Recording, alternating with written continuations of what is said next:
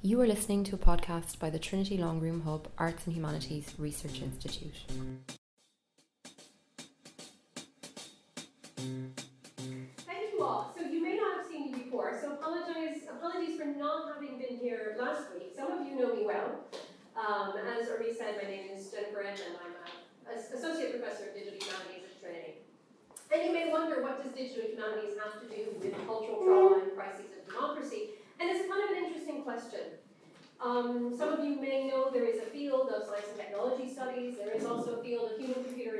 Human-computer. But one of the things I notice as somebody who basically builds technology for the humanities, essentially for humanities research, the thing I notice more and more is that I think we need more humanities understanding in the way we interact with technology. So this is kind of a part of my desire to try and find ways of embedding humanities into how we te understand technology, and also understanding embedding an understanding of technology into the things we know about humanities. So, and I don't think you can really say that technology is a source of cultural trauma in and of itself. And in trying to understand the role of technology a lot of the things we were talking about, you know, the, the issues of memorialization, the issues of, of trauma and the like, the image that always comes back to me is that technology is a pharmakon. So you may know the origins of this. And It's, it's interesting to kind of go back. So I kind of pulled, you know, pulled 1991 off my shelf uh, as I was preparing this. Um, and this is Jerry Mander talking about television, actually. It's a book about television, how bad television was. And he was imagining the future, what was going to happen with these computer thingies, which we had by then, but they weren't nearly as widespread as they are now. Think to 1991. Um, computers like television are far more valuable and helpful to the military, to multinational corporations, to international banking, to governments, and to institutions of surveillance and control than they will ever be to you and me. And I think we've seen a lot since 1991 that has borne this out. But technology has done a lot of good for us as well, bringing people together, getting access to certain kinds of services. There's been a lot of good and a lot of bad. And this is where I come to this idea of the pharmakon. The, that the, the substance that in some amount is helpful and heals the body, and yet in a different amount can be harmful and can kill the body. And thinking about pharmakon, the earliest technology I could find that was defined as a pharmakon, you know, let's go back to Plato. We're humanists here. You know, we can have thousands of years of history. Um, this is our playground, right? So, interestingly enough, Plato was talking back in 400 BC about the fact that writing was, to his idea, a technology and a pharmakon. That writing would give us things and give us capacities and ways to expand knowledge, but would also constrain our access to knowledge because it would release us from the kind of oral histories, and the oral traditions that were present in his time. Now, I don't think every kind of technology is a harm. I, I'm less concerned about Roombas and toasters than I am about Facebook, and Google, okay? So let's just put that out there. Uh, although I do like to watch cats ride Roomba. um, so we have to think about some of these technologies are focused specifically on how we create knowledge, how we know our world, how we form our identities, how we share cultural assets, how we form relationships, how we perceive the world, how power is expressed. And I thought it was really interesting the discussion this morning about the videos from the perspective of the perpetrators. The perpetrators had access to technology. There was a power difference there, and it was mediated through the technology, and the technology allowed the capture of the of the perceptions, and that also allowed the that perspective to be perpetuated. So it was really interesting. Now even there, you can see different technology, and I'm sure many of you will have technologies that are implicit in the work you do, and I'm hoping we can get to that in the discussion. So, and interesting as well is to think about, so we talk about, um, when we talk about fake news, we talk about disinformation and misinformation. Disinformation is something somebody purposely puts out there in the hopes that you will believe it. Misinformation is when somebody picks something up and spreads it on. And when I say it that way, you must be thinking, God, these aren't new processes, because we've had propaganda for a long time. And that's really, you know, a disinformation campaign going back. So it's different? Well, there are certain things that we're used to being, being able to see. There's certain things that we're used to being able to judge, and I'll come back to this later. Um, and there's certain uh, certain things about the hackability of the human animal. If you read the Harari article, you will have read about this sort of hackability. Um, so is it addictive? Um, polarization of filter bubbles, bubbles, hacking of trust signals, all of these things make the technologies that we deal with now a little bit different from writing, television, and also from Roomba and the toaster. And then there's also the way in which business models are implicit in a lot of this. Um, so there's a lot of pressure towards single player dominance in some of these areas. Um, and there is the consumer choice versus the citizen choice. Things that you might choose as a consumer for yourself may not be the same things that you would want people to choose as your fellow citizens of a country, of a region, of any kind of group like that. So there's that interesting tension and the way, and this is one of the big criticisms I would have of human-computer interactions in science, is that it tends to really narrow in on that individual experience. Um, and finally, the idea of you know, how there is a sort of an easy incentive towards exploitation in a lack of regulation, because a lot of these companies' business models came out of nowhere uh, in terms of what we expected before. So that's what's different. And then you have this idea of, ah, that's interesting. Okay, so we have we have something interesting going on with the technology here. Very pretty. Um, the idea of human beings and, and their society as, as being hackable. And I'm really drawing from Harari here. Um, and ideas of things that we thought were true, that we're now realizing aren't as true as we thought they were. And again, the main article, the main argument of that article is that how free will isn't free. Our choices are so determined that we are actually um, very, very open to this kind of abuse uh, within these systems.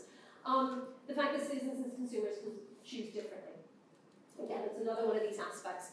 Um, the fact that there are things that we may need that we wouldn't choose. Again, the whole idea of your information diet. Um, the Sunstein article goes into this, um, but there's other really interesting um, ideas out there uh, about how we could potentially rebalance what people see, you know, because we're actually choosing things, we're kind of creating a world around ourselves that fits us, and it's what we want, but it becomes a diet that's made entirely of ice cream, because that's what we want, right?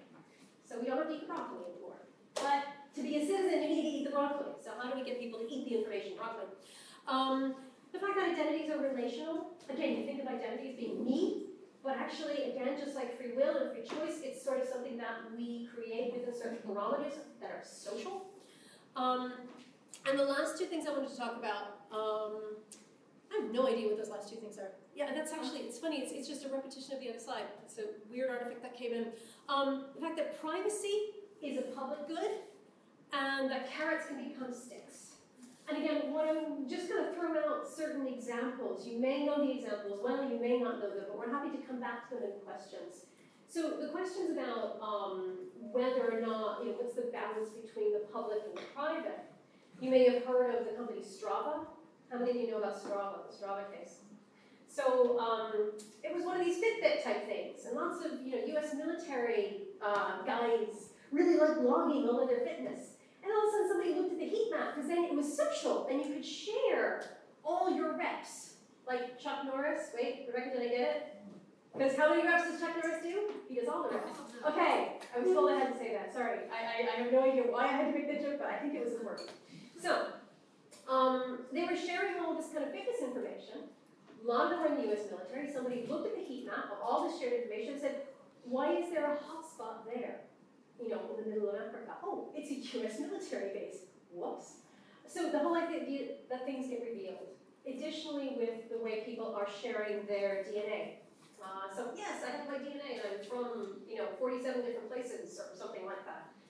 But suddenly, because that becomes public, it actually is getting used to solve cold murder cases. And again, there's a lot of tension and a lot of the talk about this. You know, if you're not doing anything wrong, then you'll never get punished, right? But I think it's really interesting to also look at how carrots can become sticks. And I heard this, this advertisement on radio recently that just chilled me because they were saying, oh, are you an 18 year old driver? You can get cheap car insurance with telematics insurance. Basically saying we put a black box in your car. And we know everything you do, and that's fine because it reduces your insurance. But then later, what happens when that actually becomes not something that you can choose, but something that you actually have to opt out of. Then suddenly, to have affordable insurance, you're going to have insurance, you're going to have to actually allow yourself to be observed. So then that surveillance aspect, and that's where we start to have technologies that can encroach very easily on democratic principles. So I tried to find a list of things that democracy needs um, to try and structure the, the last bit of, of this presentation. How are we doing for time? Halfway through, perfect. Um, and I thought this was a, a, useful list to start from. Again, there's lots of different lists, so just take this for what it is, one guy's list, um, but specifically done in the, in the context of how technology is a disruptor. Um, an active and informed citizenry, trust and authority, shared culture, free elections, stakeholder equality, competitive economy, and civic freedom. So for seven things, I think that's a relatively easy list to get around. And if you read the Guardian article about um, Cambridge Analytica, or if you know the story of Cambridge Analytica, and the way in which there is just a number of forces coming in, you can see how that fourth one, free election, is kind of standing under some threat. But what I want to talk about is give specific examples of the first three of these, and how you can see how technologies, so these, these pharmaka that we are creating, that are in some ways fantastic, you know, I can keep up with students I had 20 years ago, and I know what they're doing, and that's a wonderful thing. It really is. But many of the same technologies that allow me to do that are threatening other things. So I'm going to look specifically at these three and dig a little bit into why the technological affordances or restrictions are sort are behind some of the problems. So let's start with the active and informed citizens. And again, each one of these I've tried to ground in a specific case, which you may or may not know, and we can talk about them more. So Facebook in Myanmar. Awareness, relative awareness. Wow, okay, so as you may know, there's been a major genocide going on in Myanmar. Um, and Facebook has a huge burden of responsibility to play, uh, to, to bear for what happened there. Why? So at the time when they were moving in, now mind you, the mentality of these companies is really interesting. Does anybody know what the original logo of Facebook was? No?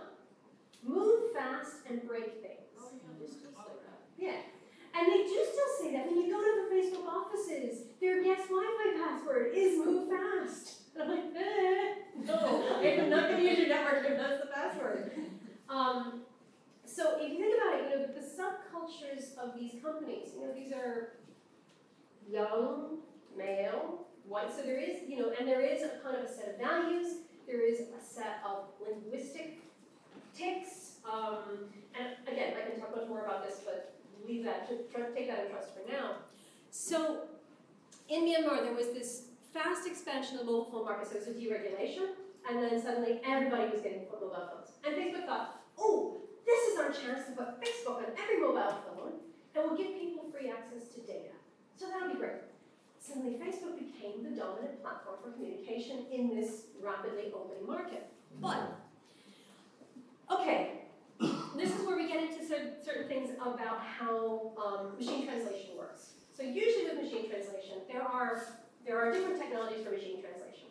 Usually what you have, is you have paired corpora, so you have this text in English, this text in German, and it works pretty well for English and German because there's lots of English and German out there.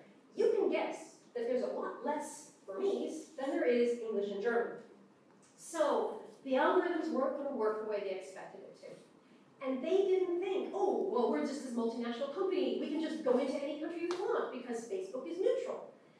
They didn't realize they actually needed people on the ground to actually monitor what was coming through their platform for.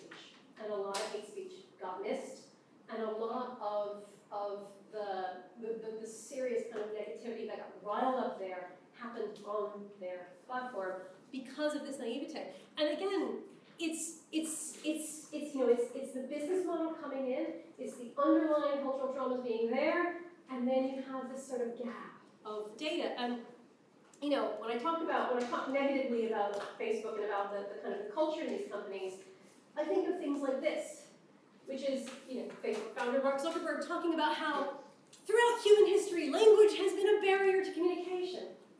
Now, I completely take the fact that, you know, again, I'm a native speaker of English. I am blessed when I go from place to place in Europe and I talk way too fast and I have a cup of coffee and nobody understands a word I say. But um, I also understand that I can never actually truly understand the, the complexities of the arguments that my colleagues are coming to me with until I learn their language. So, but I actually just have it wrong because language has been a barrier to communication, and it's amazing we get to live in a time when technology can change that.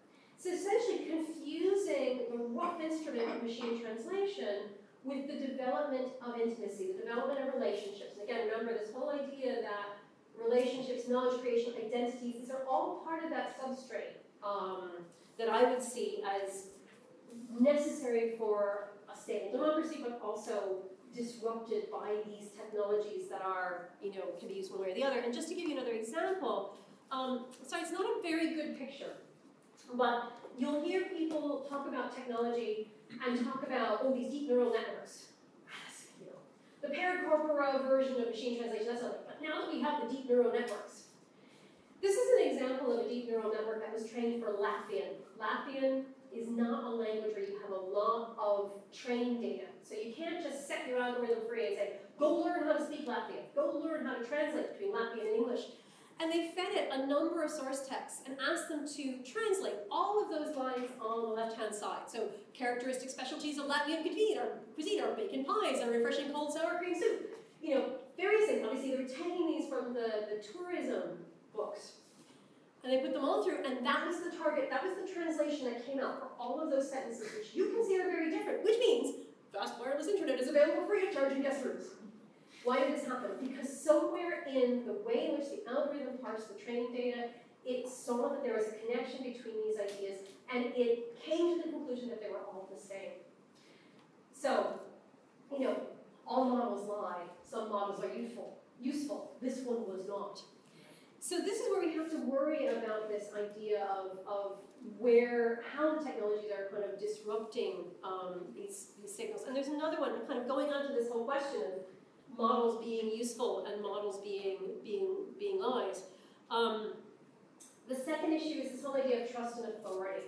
So COMPAS, that's another company and system name. Anybody? Anybody? Okay, COMPAS. COMPAS is a really interesting one because um, it was developed to assist um, in the um, in the determination of the likelihood of recidivism of people after an initial crime. Okay? Yeah, so you know the story, you may not know the name. And what happened was, and this was, again, this was meant to be used as a way of allocating resources. So saying, okay, who can we actually believe will be the best investment for rehabilitation, the best investment for um, some kind of, of public funding. What happened, however, is the results of this system, again, which are based on a model, and based on a model which is sort of drawing from all of these big data um, and creating this kind of vision of the world that's, that's based on proxies. So it's kind of saying, well, people who do this kind of do this. Sort of like, remember Google flu trends? That might be something you may or may not remember. When they said, oh, look, if you do a Google search for, you know, if you look at the Google trends for people searching for tissues and chicken soup, you can detect better than, than the Center for Disease Control where the flu outbreaks are going to be. Which there was a blip in which it worked, and then they realized, no, this doesn't work at all. But there's this idea that these sort of proxies can tell us something. So you have these systems that are based on processes, based on these algorithmic models, but also not transparent. So you couldn't see, you weren't allowed to see where the decision would be made. And the secret is, the dirty secret is, as the technology gets more complicated, as we get more and more into these areas of deep learning, the computer scientists don't actually know exactly how the model works either, because the whole point of the model is that the algorithm trains itself and finds patterns that are more subtle than you have if you had like paired language corpora. So the models don't necessarily scale, and they inevitably incorporate bias. So um, there's some very, very good work done um, that looked at bias in algorithms. People always talk about that, but what, what um, this work did that was really interesting is she was saying, okay, well, you actually start at the level of the biased team. You know, if you have software that's built by all white men, it's probably going to reflect the bias. Then you look at the bias of the training data. My computer scientist friends will always say, well, we can just use Wikipedia, because there's lots of data there. It's easily accessible. We can just get it. We just grab it. But Wikipedia also is biased because Wikipedia was largely built by a certain kind of person. So you have the biased teams, you have the biased data, and then you will have potential biases that people maybe aren't necessarily incorporating in, but aren't necessarily weeding out. So you have this kind of layer cake of bias that is going into systems like this. And then decisions about people's lives, decisions about whether people get parole. So what happened was the use of COMPAS migrated from social services into the courts. And that's when people got worried. And everybody says, oh, well, you know, there was that study of the judges who were more lenient after lunch than before lunch. And yes, human beings are fallible. But just because we don't see how that works doesn't mean it's not equally fallible and it can't change. We can't change it because we don't know how it works. And that's one of the great things for the European among us, um, is that under the general data protection rules, one of the things we now have a right to in Europe is to say the decision's been made about us using an algorithm, we have a right to understand how that algorithm works. So, you know, again, this is where the question of regulation will come up in a second. And then, you know, trust and authority, I was also thinking, this is what I added over lunch. I was like, oh, wait, I gotta put that in. You know, there's also ways in which our trust and authority of our own senses is being rocked. Um, and I don't know how many of you, have, do you recognize the, this, the video on the on this side? I don't know which right left. Yeah, this is the big deep fake where they matched together with Steve Buscemi and who's the actress? I remember the actress's name this film, but they, they, they merged together these two videos, or a video of one person and the facial features of another, in a way that actually is frighteningly believable. And this is where we're getting this whole idea of deep fake or shallow fake, where there's just a bit of editing going on. And you know, this is this is scary stuff. We live in scary times. However, we have to remember when the Lumiere brothers first, you know, put in a cinema the vision of a train coming, people were frightened to death and you know, ran away because they didn't realize it was just. So there's a visual literacy, there's a technological literacy that goes beyond how to write computer code that we need to sort of be working on. Um, so the last example is about shared culture, and I'll just say quickly, you know, we think that everything is digitized. It's not. And a lot of what's not digitized is cultural heritage, and a lot of that is very unevenly digitized. So if part of what we need to understand who we are, part of what we need to actually um, build and maintain a democracy has to do with shared culture, we need to make sure that we have, you know, more than, than you know, 13% of our archives accessible because, again, the fear is that things in the, um, in the, the, the analog world are getting lost. And bear in mind, you know, there's this Internet Archive, which is great, collects everything, right? No, actually, it samples. And it will sample different things at different times. It'll keep these kind of composite pages. So you can get things like this, this camel of a page where you have things that are coming from different times on the page that is captured as the version of record in the Internet Archive. So we can't just count on the fact that things being in the digital realm is going to mean that they're going to be there and that we're going to be able to find them. And that we need to question what happened on that day. Maybe the weather was important to understand who we are, what's happening in our society. That isn't the solution, that's not going to help us. So I leave you with this kind of idea from uh, Hackney you know, the whole idea that a lot of human social action is now being driven by engineering. So it's actually, it's not people creating societies, it's engineered products. You know, it's not just the built environment, it's the built knowledge environment that is actually starting to, to implicate a lot of things. But I also like the, the quote from Murray, well, well, philosophers are very patient people. They can argue about something conclusively for 3,000 years. Engineers are far less patient, and politicians are the least patient of all. So I think actually maybe thinking about how we can better transfer knowledge maybe between the arts and humanities and the politicians and the engineers to get them to slow down, to get them to embrace the complexity that we always hear, ooh, it's too complex. Well, you know what? I think anyone in this room knows that the complexity is where, where any kind of insight lies and any kind of understanding. So um, the last thing I'll leave you with is maybe a couple of questions about how we minimize the negative aspects of technology. I'd love to hear in the discussion about how technology, you would think, heightens, interacts with these sort of problematic scripts of national histories or, or, or community histories, whether you call them cultural trauma or not. And also, if you have in your own research examples of technologies where you can see how that kind of pharmakon like you know, whether it's present day or whether it's in the past, because I think we can learn a lot about what we do with present day technologies by looking at the past. So I'll leave those up there as sort of little instigators for you to start the discussion, and maybe we can take it from there.